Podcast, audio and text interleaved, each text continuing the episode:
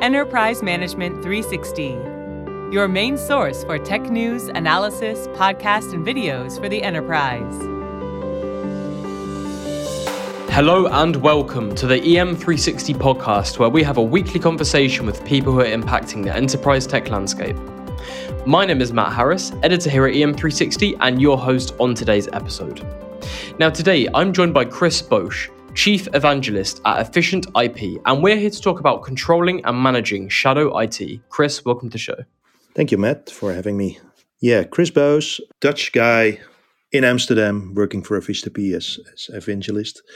So my background is mostly in, in networking, security, and automation for the last 20 plus years, dedicated to the network services area and and last couple of years in in the automation business of you know all kinds Nice, nice. Thank you for that.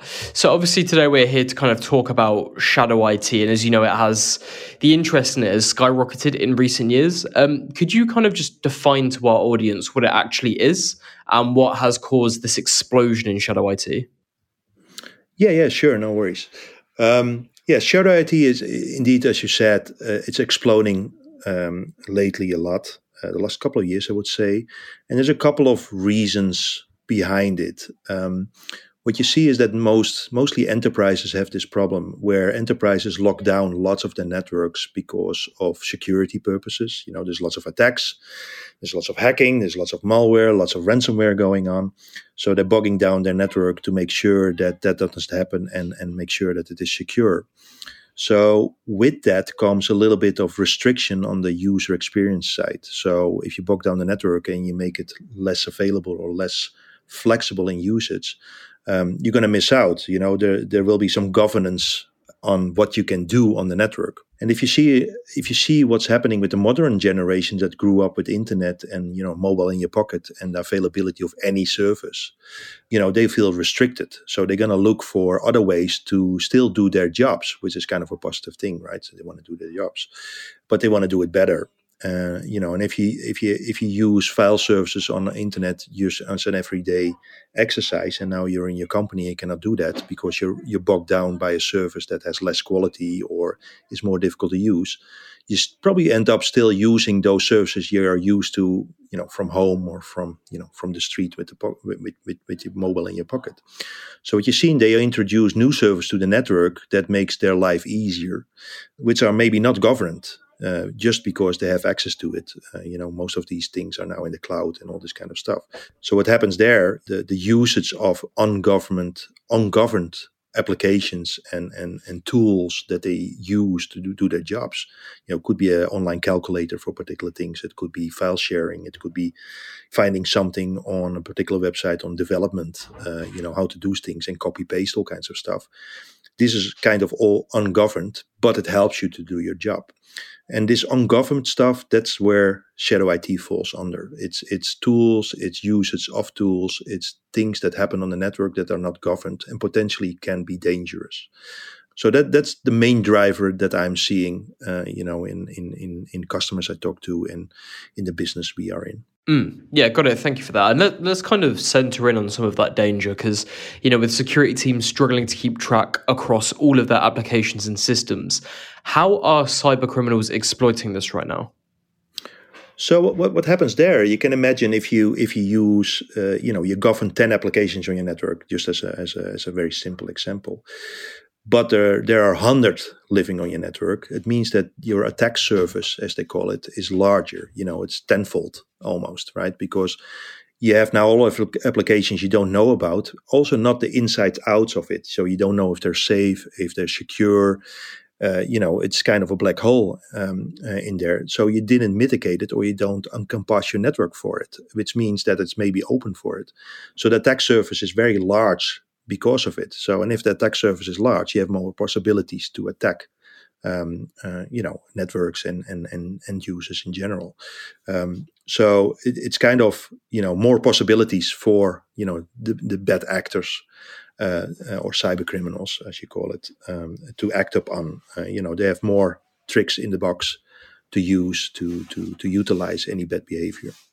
And and I guess you know clearly this is a serious issue for organizations. Um, so why haven't they been able to gain control over their shadow IT? Well, that's that's a very good question. It's it's kind of the complexity of networks is kind of part of the problem here. So mm. what you see is that most networks are becoming more elaborate, more complex, more diverse, and it includes more devices and more device types than ever before. You know, think at IoT, which is a very popular topic at the moment. You know, we now have television sets on the network uh, doing whatever they need to do, which is another device that you maybe wanted to test before it puts on the network, but we don't have the time, resources, and knowledge to do that. So, uh, uh, by the way, there's lots of people in networks and, and enterprises that just hook them up and put them on the network without IT knowing it as well, right? So, there's there's two ways that allow for this. It's you know the freedom you have to to move around in this kind of networks, but also the diversity and the sheer amount of different types of devices, uh, applications, and software that you need to keep up with. So you're always behind the curve because of this. So gaining control is is kind of you can maybe detect it, but then it's already too late because it's already happening, right? And prohibiting is not only technical; it's also you know uh, educating and and and make sure that people understand that you cannot do that kind of things, right? And you know, of course, there's a kind of resistance. Uh, what we discussed earlier in the previous question is like you know, people will find ways to do their job or make sure that they do it as easily as possible. You know, they will take away restrictions because they grew up without restrictions, and, and same applies here. Got it, got it. And as organizations continue their digital transformation and cloud migration journeys, um, how will this impact their shadow IT? So you know there, there's two scenarios there i would say it's it's you know even you know um, you maybe going to promote shadow it even more let's start with that one um, because what you do is again you you you're enforcing particular governed application or services to use for your business, right? Which are maybe not the best ones that the end user has in mind, right? So, uh, you know, too much clicking, it's complex, uh, Uh, uh, or, you know, in some cases, it's maybe even simpler, which is the positive case. So it, it, can actually promote shadow IT again because you put up another barrier that people want to avoid, right?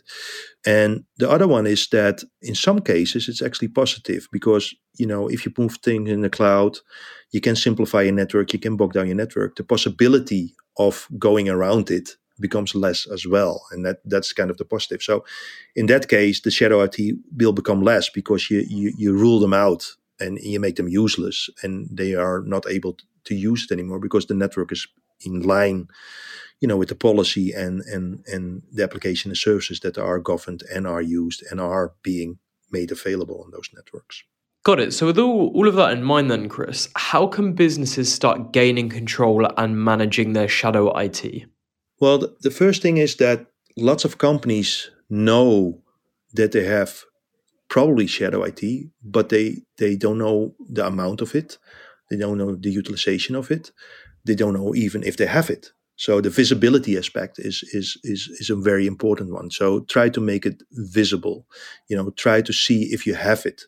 Um, so one of the biggest problems of, of larger enterprises, for example, and, and mid enterprises as well, is that they actually don't know what they have, you know, network wise. Uh, you know, it's kind of a black box in that in that essence. So they do a, a lot of good work to make it work, and you see that lots of companies are actually doing firefighting as an operational task to keep it up and running, which means that they probably don't know what they have or not good enough what they're doing. And this is kind of, you know, that's a breeding ground for shadow IT because anything is possible, right?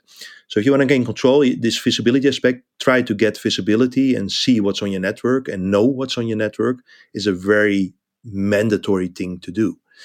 And there's a couple of ways of doing that. And if you look how we do it with our solutions as a P, is there's a couple of network services that are used by anything on the network. And I clearly mean anything, any device, any use and stuff like that.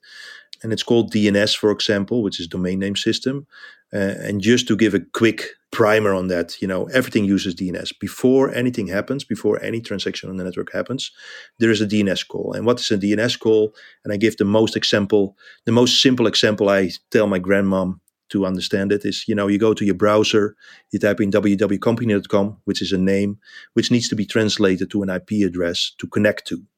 So this call www.company.com goes to a DNS server, you know, and, and we provide these kind of services, for example, which is the intent of the user, right? They want to browse to a company.com website. So it's not browsing yet. It's just a call. I need an IP address to browse yet. This information is, is kind of a gold mine. So if you look at DNS, uh, all these queries for particular solutions, applications, and services, we see it first before it happens. So if we see www.youtube.com, probably someone's going to watch a video. If I see www.salesforce.com, it's probably sales guy trying to do something, right?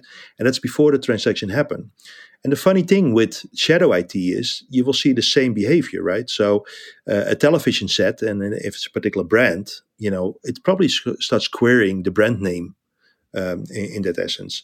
Uh, or you can see that that file services like Dropbox is used, and if Dropbox is not governed, you will still see that it is used. So it gives you insight and it gives you visibility on what is what is happening on the network in a very easy central way.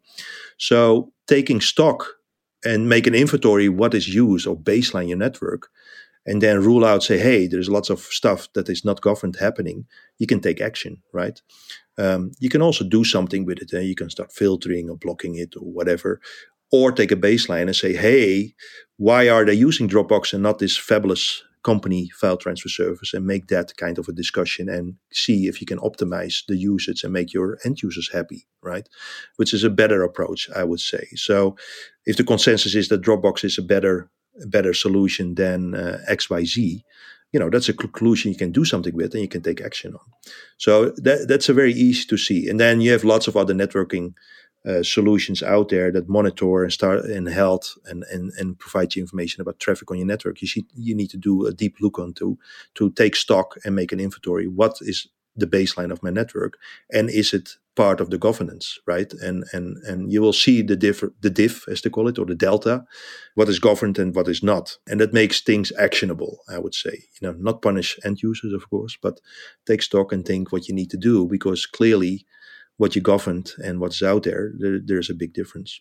Excellent, excellent. Chris, thank you so much for coming on today. I really do appreciate your time. No worries. Thank you so much for having me. Yeah, no worries at all. And thank you to everyone who listened as well. We hope you took a lot away from today's podcast, but for further information on what we talked about, please head on over to efficientip.com.